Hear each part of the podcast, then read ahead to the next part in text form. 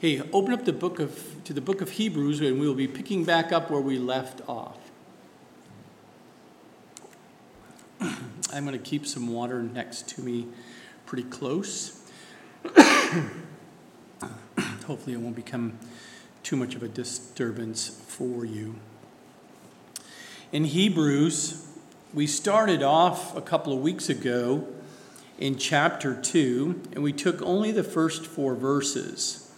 And if you remember, in chapter 1, it talked about the superiority of Jesus, his deity.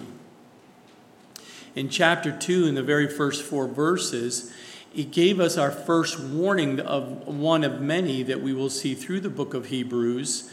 And that first warning was about drifting. If you take a look there into verse 1, therefore we must give the most the more earnest heed to the things we have heard, lest we drift away.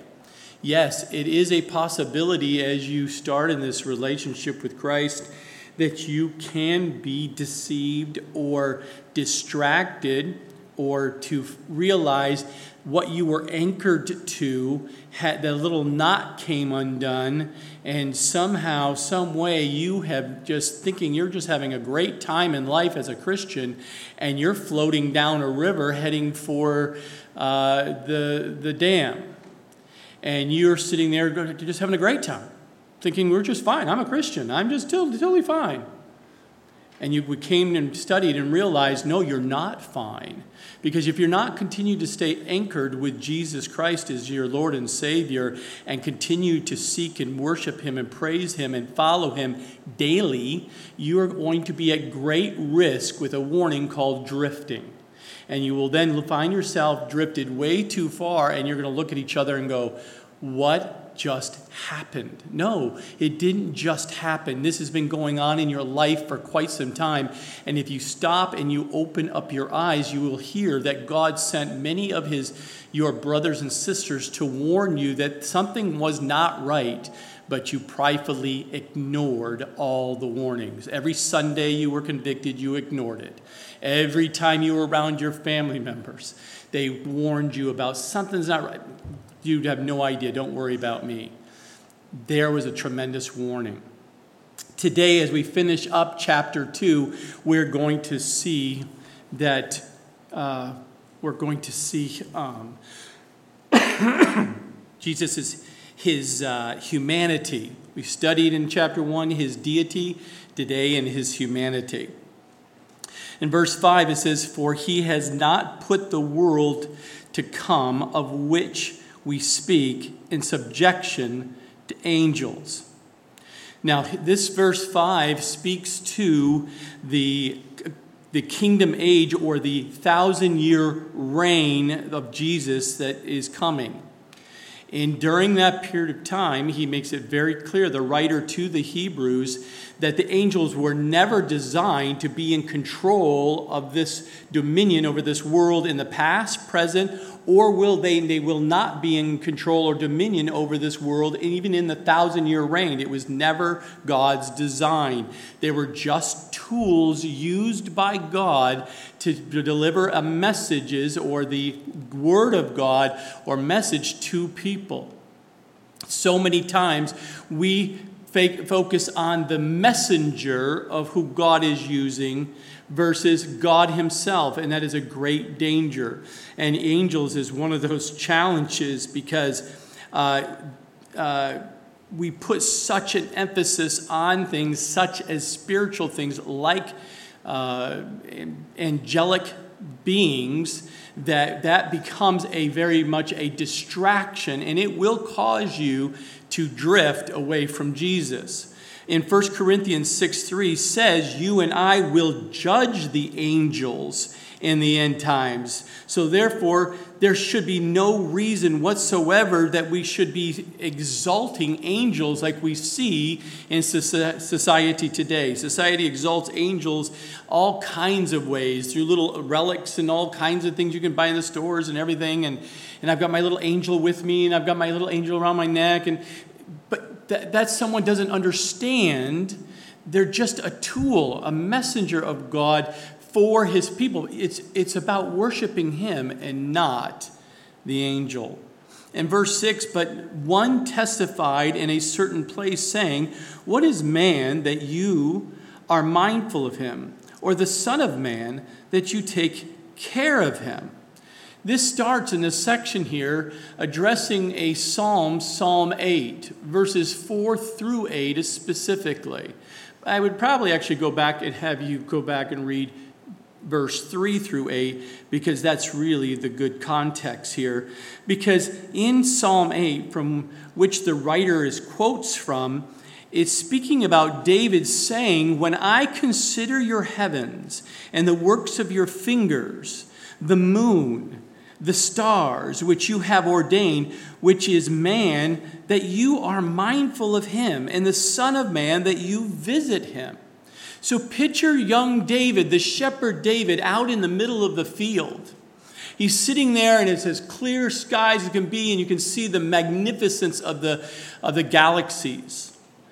David is saying in his psalm here, I look at your the incredible what you've created and, and, and the magnitude of the universe and the canopy of the stars and the moon and the sun and all of these things you have so intricately placed in the sky above me. How could you, a God of a universe who created this, be anything, even think about looking at that me, this little speck on this earth? That's what David is saying here in the psalm. He felt so small compared to the universe that he was staring into and realized God is magnificent and just worthy to be praised. In verse 7, you have made him a little lower than the angels. You have crowned him with glory and honor and set him over the works of your hands. You have put all things in subjection under his feet. For in that he put all in subjection under him. He left nothing that is not put under him. But now we do not yet see all things put under him. In chapter 1, the writer to the Hebrews clearly demonstrated from the scriptures the deity of Jesus Christ and in his superiority over all the angels, over the law, over Moses, over the prophets. He is superior to all, and it made it very clear in chapter 1. Now he's going to demonstrate for us the rest of this chapter 1 his humanity from the scriptures and apply the implications of Jesus' humanity and how that is so important for you and I to understand why he had to take on human flesh. It is biblically wrong to think Jesus as merely God or merely man. That's not biblical truth. It is wrong to think of him as half God and half man. That is not biblical truth. It is wrong to think of him as man on the outside and God on the inside. That is not biblical truth. The Bible clearly teaches Jesus is fully God and fully man, and that a human nature was added to his divine nature, and both natures existed in one person, and his name is Jesus Christ. That is biblical truth. Anything outside of that is not. It's false teaching, and you must be aware. God has not only put works of his fingers, he placed the sun and he placed the moon, he placed the stars, and he orchestrates it all. But he also, with his hand, he controls the world that we live in and his subjection to man. It's in control of man. In other words, man was given an awesome, incredible, cosmic responsibility when God created Adam and Eve. But what happened?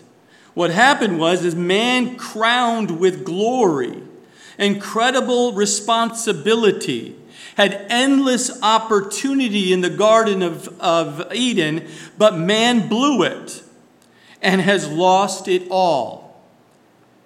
Thus, the world which man was put in charge over the land was turned over to the one who deceived him in the Garden of Eden. We see here he has put he has not put the world to come in subjection to angels. God never gave angels the kind of dominion man originally had over the earth that we see in Genesis chapter 1 verses 26 through 30. Angels do not have dominion over the world, nor will they ever have dominion over the world. In the quotation that I mentioned in Psalm 8, verses 4 through 6, shows both the smallness of man in the relationship to God and his creation. The dominion of God gives man, even though he is little lower than man. And he also, we see here in the scripture, he left nothing that is not put under him.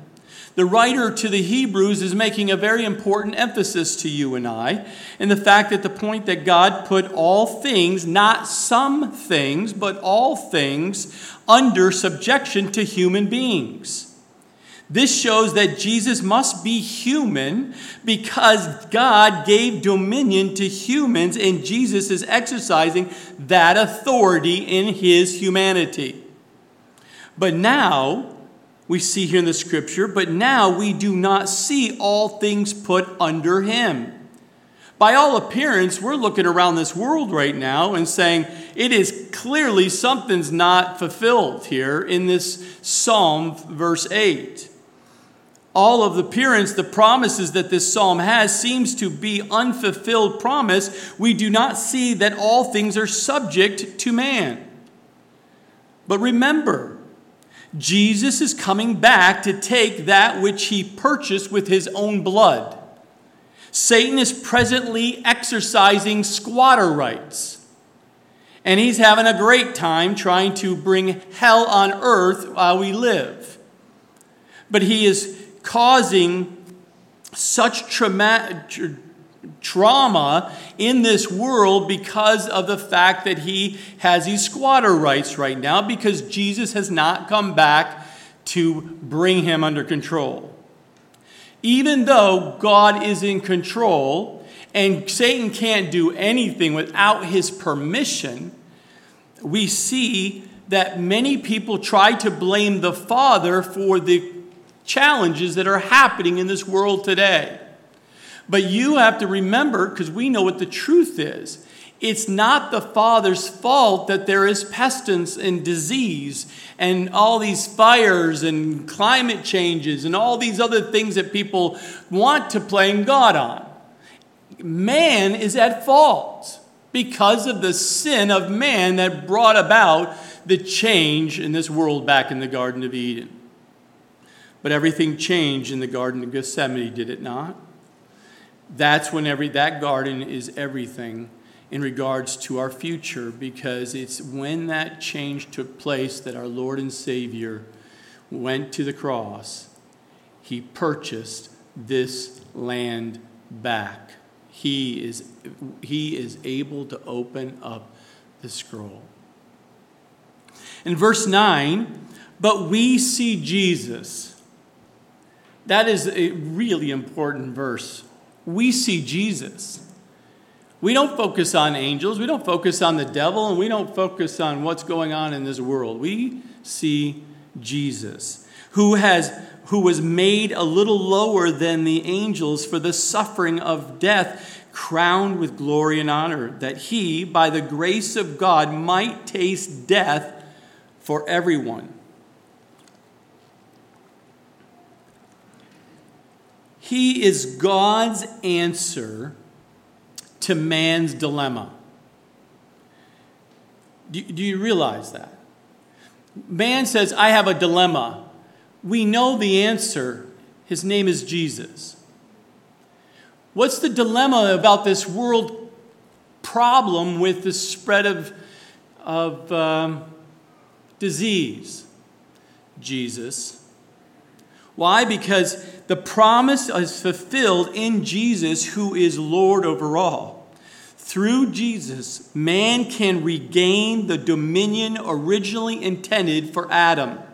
We see that promise in Revelation 1 6. We see that promise in Revelation 5:10. And we see that promise in Matthew 25 verse 21. When our Lord was here on earth, he exercised that lost dominion. He had dominion, and we see it in the scripture. He exercised that dominion over fish, over fowl, over beasts, over domestic beasts. We see while he was on this earth, he had control over all of it. Even he could place a coin in a fish's mouth to give to someone to pay their taxes. Now, God is in control. Just read the scriptures and realize the one you follow is in absolute control and on dominion over this world. We have nothing to fear. Jesus regained man's lost dominion. Today, everything is under his feet. We see that in Ephesians chapter 1, verses 20 through 23. I highly encourage you to read that. Who was made a little lower than the angels.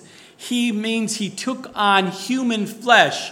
He took on his humanity, which is lower than the angels. This promise of dominion could only be fulfilled through the hum, huma, uh, humanity, uh, the humility, I should say, humility, suffering, and death of Jesus. The Son of God defeated the evil that Adam brought into the world, which was death. We see that in Romans 5 12. God gave man dominion over the earth, but man forfeited his power to take that dominion because of sin. Now, he gave over his power, he did not give away his right or his authority. Only God gives that right and authority, and that is still applies to man today. The principle of death took away the power for man to be able to do what God called him to do. But Jesus came through his humanity and suffering and de- defeated the power of death and made possible the fulfillment of God's promise that humans will have dominion over the earth and fulfilled through Jesus our own dominion and rule as believers with him. We see that promise in Revelation chapter 20, verse 4. But notice here at the end of verse 9 something very important to take note of. By the grace of God, might taste death for everyone. We see this because this reference here is regarding to the position what we, they referred to back in those days as the cupbearer. When a king was eh, going to have a drink, he always had a cupbearer always by his side. And then the wine person would pour the drink, the cupbearer would take a sip prior to giving it to the king. Why? Well, if the king was a little, you know, critical of the, the quality of the wine that he was about to drink, you know, maybe the winemaker may have slipped something in there called poison to kill the king. So, of course, the cupbearer took the sip. So, if there was poison, the cupbearer died, not the king. How would you like to live your life every day before you take a drink? You have to have a cupbearer take a sip for you. Jesus is our cupbearer, which is why we, uh, he prayed in Matthew 26, verse 39, in the Garden of Gethsemane.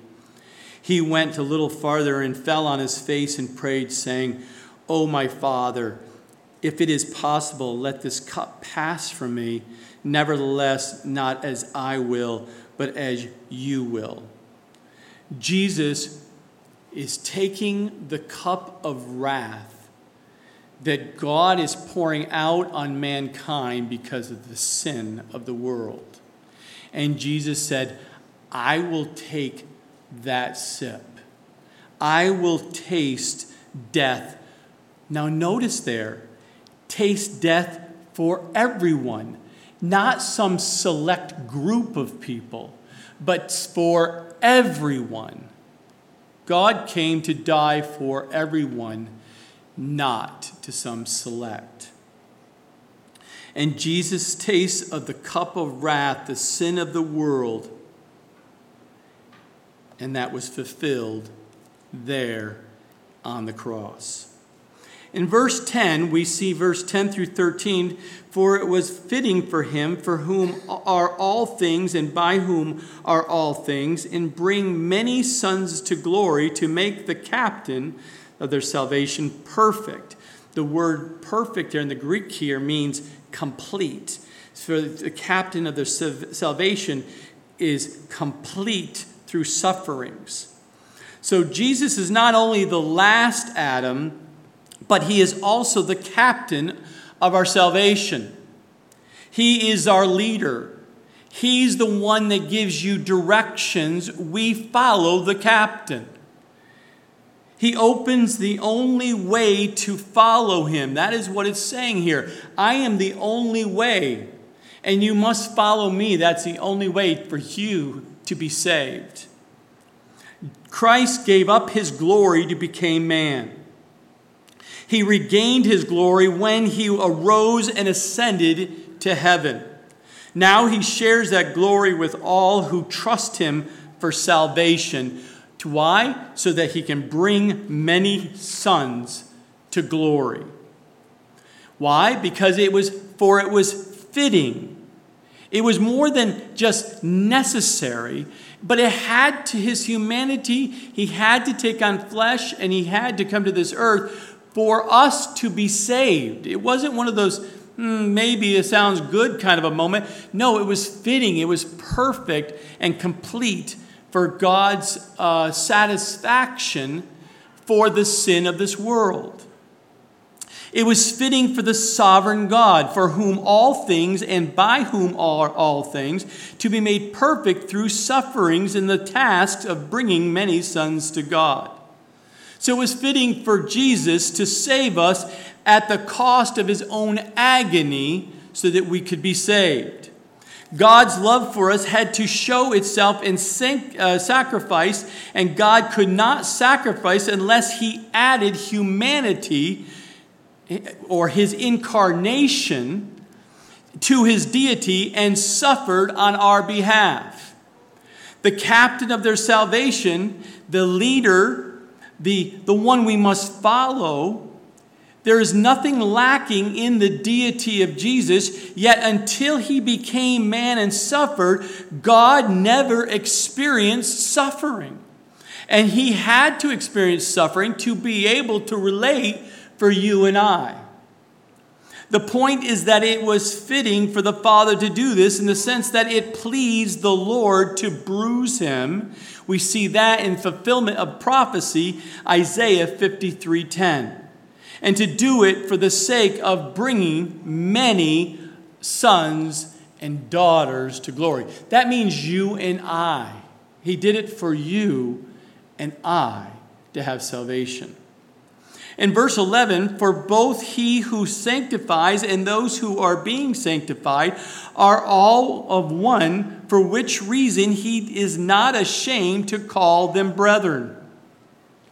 We see here that for both he who sanctifies and those who are being sanctified are all of one. That means, therefore, we are sanctified by one who has been sanctified. We are all the same human family. So Jesus is not ashamed to call you and to call me brethren or sister. He is not ashamed whatsoever for calling us brethren or sister in a relationship. That means you and I.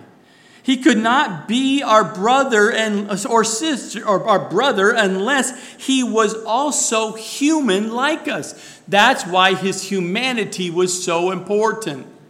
If he did not take on humanity, he could not be our brother. That means he could not represent uh, or have that relationship with him like we do today. We can be one with Jesus not because of anything we've achieved, but because he chose to identify with us in his humanity. And he was not ashamed to call them brethren.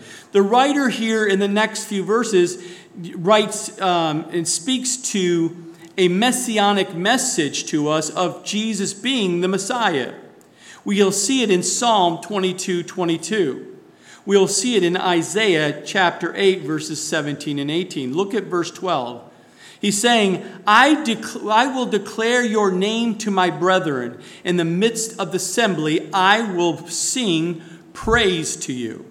So the writer here to the Hebrews quotes uh, Psalm 22 22 from the ancient uh, Septuagint, reminds us that Jesus sang singing worship to his Father among his church as his brethren. Let me say that again because most people don't understand this. When we gather together at the ladies' and men's Bible studies and we sing a few worship songs, do you realize that Jesus, our Savior, the Messiah, is right there with you, singing to his Father at the same time we're singing to him as a, our Lord and, and our Father? Do you know on Wednesday nights as we gather here in midweek service and we're worshiping, we're worshiping our Lord, but our Lord is right there with us, worshiping the Father at the same time. Today, as we worship, sometimes you get eh, worship. I don't know if I like it or not. I don't like that song. It's too modern. You know, you get your mind is absolutely not worshiping in truth and song when you get your head into that kind of a thing. You need to get your head understanding that you're, you're worshiping a Savior who's right there with you, worshiping the Heavenly Father, and you're worried about you like the song or not. It's incredible. People don't understand it. So you've got to get your heads when it comes time to worshiping in song that you're worshiping right alongside your Savior who worships the Father. You must get your mind in uh, worshiping in, in worship in spirit and truth, in heart and mind. It's got to connect, my brothers and sisters. If not, you're missing out on this wonderful experience of worshiping our Heavenly Father. You must. You must. Keep practicing. Keep just worshiping and getting, keep the distractions out so that you don't miss out on a sweetness with your Lord standing right next to you as he worships his Father as well.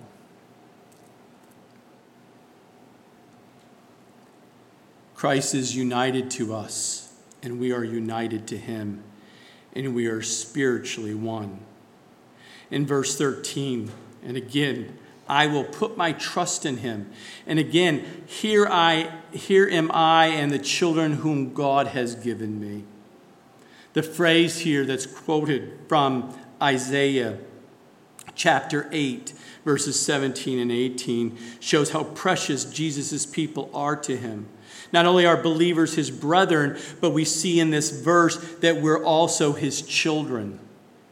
If Jesus Christ had not come to earth, and taken on his humanity, man, he would not take us from earth and share in the glory in heaven.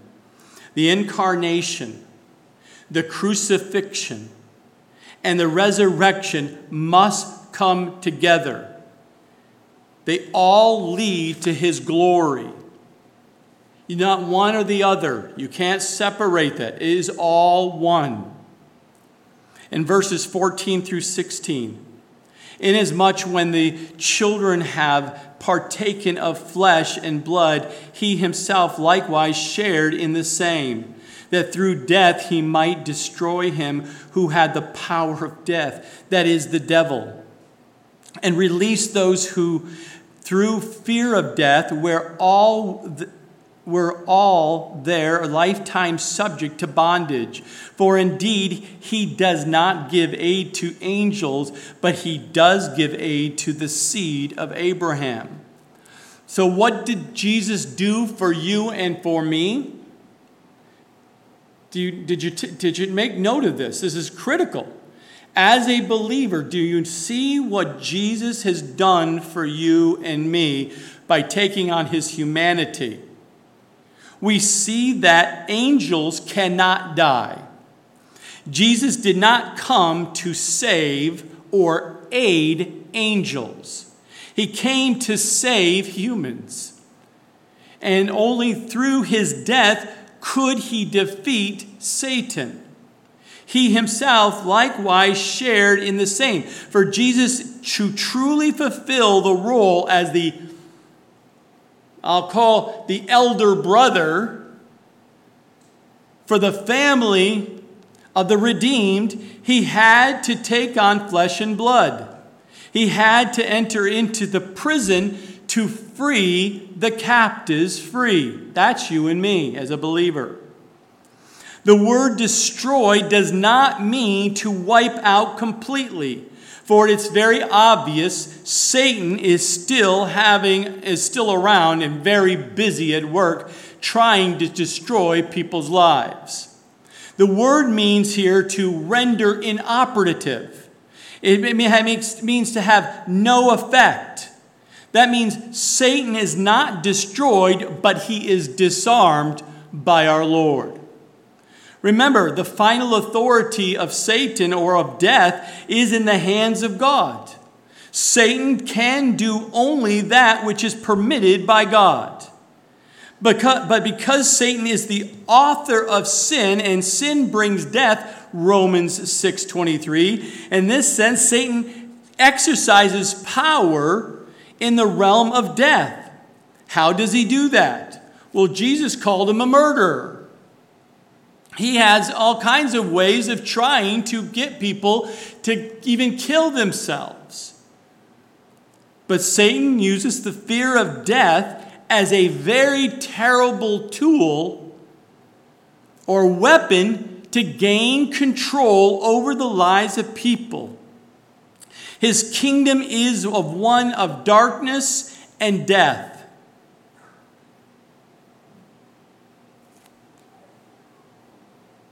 Prior to you giving your life to Jesus Christ, you may acknowledge it or not, but the Bible is true. You feared death. And because you feared death, you value your life way, way too much. You will do whatever it takes for self preservation. You won't, if you could avoid absolutely no pain, you would. If you could have uh, avoid any inconvenience in your life, you would.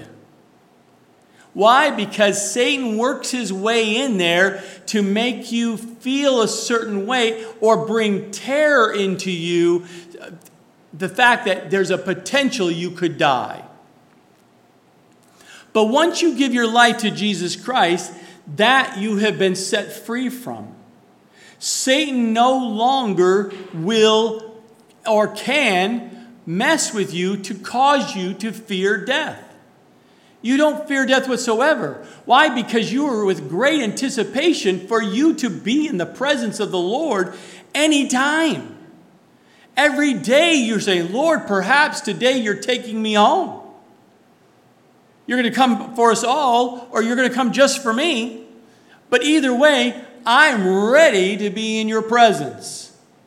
There is nothing in my life that I value in self preservation at all that would keep me from being in your presence in heaven. And as a believer, and you understand the scriptures, that should be your mindset. But the problem is, there's just so many Christians today. They, they don't know the Word of God. And so they live daily in fear of death. Every day. And it just quenches the Spirit working through your life. It just quenches the Spirit. and you do not have the joy of the Lord, who is your strength. You don't understand his mercies are new every morning because you're afraid of what the next thing's happening. You don't have peace, his peace filling you because you have filled your mind with other people, talking heads, or Satan getting in your head somehow, trying to convince you you need to be self preservation. It's all about you. But we see here in the scripture, Jesus said, It's all about me. And I have taken away the power of death. And Satan cannot use that against his people as a child of God. He didn't come to save angels, but he did come to give aid to the seed of Abraham.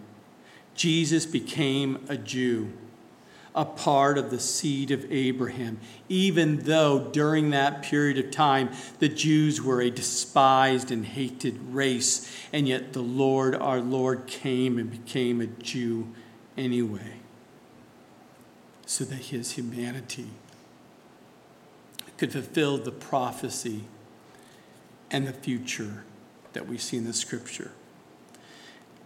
Finally, we finish here, verse 17 and 18. Therefore, in all things, he had to be made like his brethren, that he might be a merciful and faithful high priest in things pertaining to God, to make propitiation for the sins of the people. For in that he himself has suffered being tempted, he is able to aid those who are tempted. This is very, very, very important verses, my brothers and sisters. If you do not know these verses, please memorize them. Notice here, therefore, in all things, he had to be made like his brethren he might be merciful and faithful high priest. We see here Jesus were not like us. He could not be our high priest. Representing us before the Father and making atonement or a uh, propitiation. Propitiation means full, satisfying payment for the sin of the world.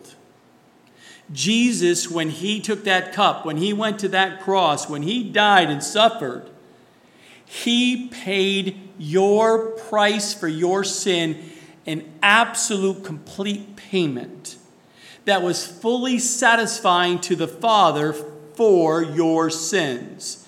And it was paid for once and for all. Neither the deity nor his humanity is negotiable.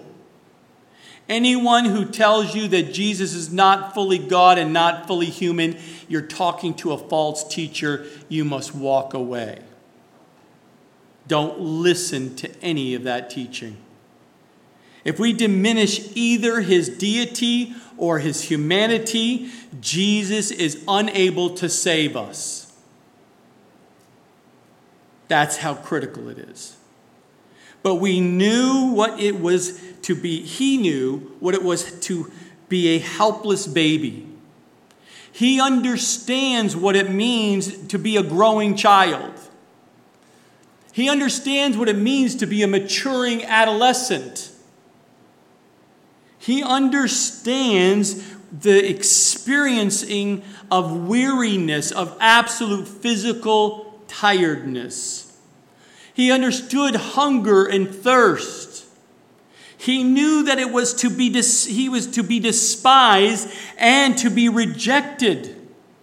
He understands what it means to be lied to and about the false accusations against him.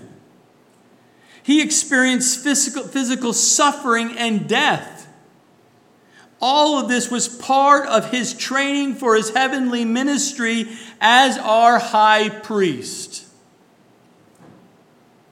That he might be a merciful and faithful high priest.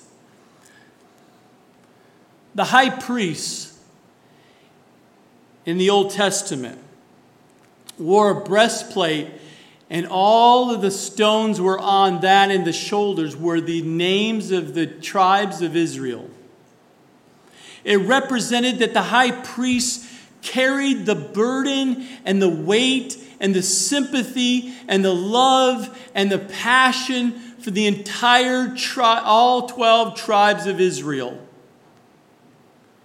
Our high priest, Jesus Christ, did not wear a breastplate, but the, the hole in his side and the cross across his back and all of the crown on his head was a perfect example of our compassion, merciful, and faithful high priest. And he did it why? For the propitiation of your sin. For your sin.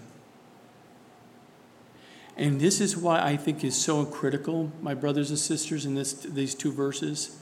Notice he says, He himself has suffered being tempted. Some wonder if Jesus was really tempted. After all, he's God. How could he be tempted if he's God? He could not sin because he's God. So his temptation could not be real, right? Have you ever heard that excuse? But the writer of Hebrews makes it very clear and insists that not only was Jesus tempted, temptation real, but it was so real that he suffered under the temptations. Why? Have you ever thought about that? Think about it. You're tempted and you're tempted and you push it off and you push off the temptation. You don't, you don't fall to it. You're not conquered by it. You keep pushing up. But eventually the temptation gets so strong, you say the only way you feel you can get relief from that temptation is by committing the sin. But Jesus never did get conquered by temptation. He took the temptation upon him, uh, built upon, built upon, built upon, built upon, built upon his whole life, but never fell to temptation. Tremendous weight. Jesus knew temptation of power. He understood the temptation of pain. He knew the temptation of riches and the temptation of poverty. He knew the temptations of popularity and the temptations of rejection. He knew the temptations of the, being a boy and the temptations of being a man. He knew temptations that can come from his friends, his closest friends, or the temptations from his, his enemies that watched him. He knew temptation from his family, and he knew temptation from strangers. There is no temptation that he did not be tempted of. And that's why we see in the verse, he is able to aid those who are being tempted. Because Jesus added his humanity to his deity and experienced human suffering he is able to help us in temptation. He knows what we are going through, regardless of the temptation you are going through today. What happens when we, who have been saved, we've been saved, but are tempted to sin? What happens? This is why I think this, these verses are so critical for someone here today, for today. The scripture is clear. Jesus stands right there looking at your moment and that moment of temptation, and he says, I am right here ready to help you. Just call upon my name. Do you hear me, my brothers and sisters? Do you know how many people I spend time with helping them through the after effect of falling to the temptation into sin and destroying their lives? And I ask, did you call out Jesus' name? He's right there. The scripture's right here. He's right there. He's, he knows exactly what you're dealing with. He wants you to just call his name. He's going to give you a way of escape. It's absolute truth. Why didn't you take it? Why didn't you take it? Was the sin that good? Absolutely not, because it just destroyed your life. It just happened, Pastor. No, it didn't. The scripture is very clear. It started in your mind long time ago. And you did not deal with the temptation. You did not squish it. You did not run from it. And you certainly did not ask the Savior to come and help you because He's right there, waiting to help you.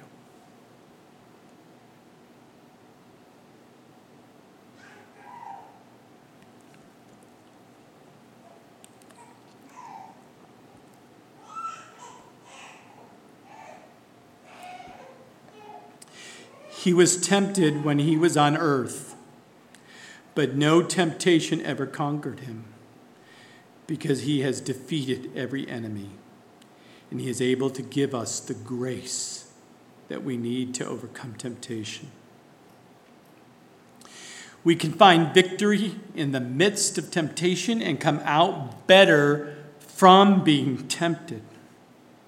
Jesus did not lose anything from being tempted he only gained in glory and sympathy and ability to help his people. In the same way, we do not have to lose anything when we are tempted. Just because you're tempted does not mean you've sinned. It's only when you follow through with that temptation is now become the sin. But from a human point of view, it would seem foolish for God to become man. Why would God become man? Why would he do that? Become lower than the angels. Yet it was this very act of grace that made possible our salvation. We sit here today and worship our God because God was willing to take on humanity. From a rejecting world to make it possible for our salvation and all that goes with it. And when Jesus Christ became man, he did not become inferior to angels, for in his humanity and in his this human body, he accomplished something that angels could never accomplish. And at the same time, he made it possible for us to share in his glory. And let me end here with this Jesus is not ashamed to call, his, call us his brothers and sisters. The question is are we ashamed to call him Lord? Are you ashamed to call him Lord? If the answer in your mind right now is, I don't call him Lord, then I pray that you will repent. And if you haven't given your life to Jesus Christ, today is the day of your salvation. And maybe you did, but you've walked away from Him for years. And you've lived your life like you're in control, like you're Lord of your own life. Today's the day you need to surrender your life to Jesus Christ.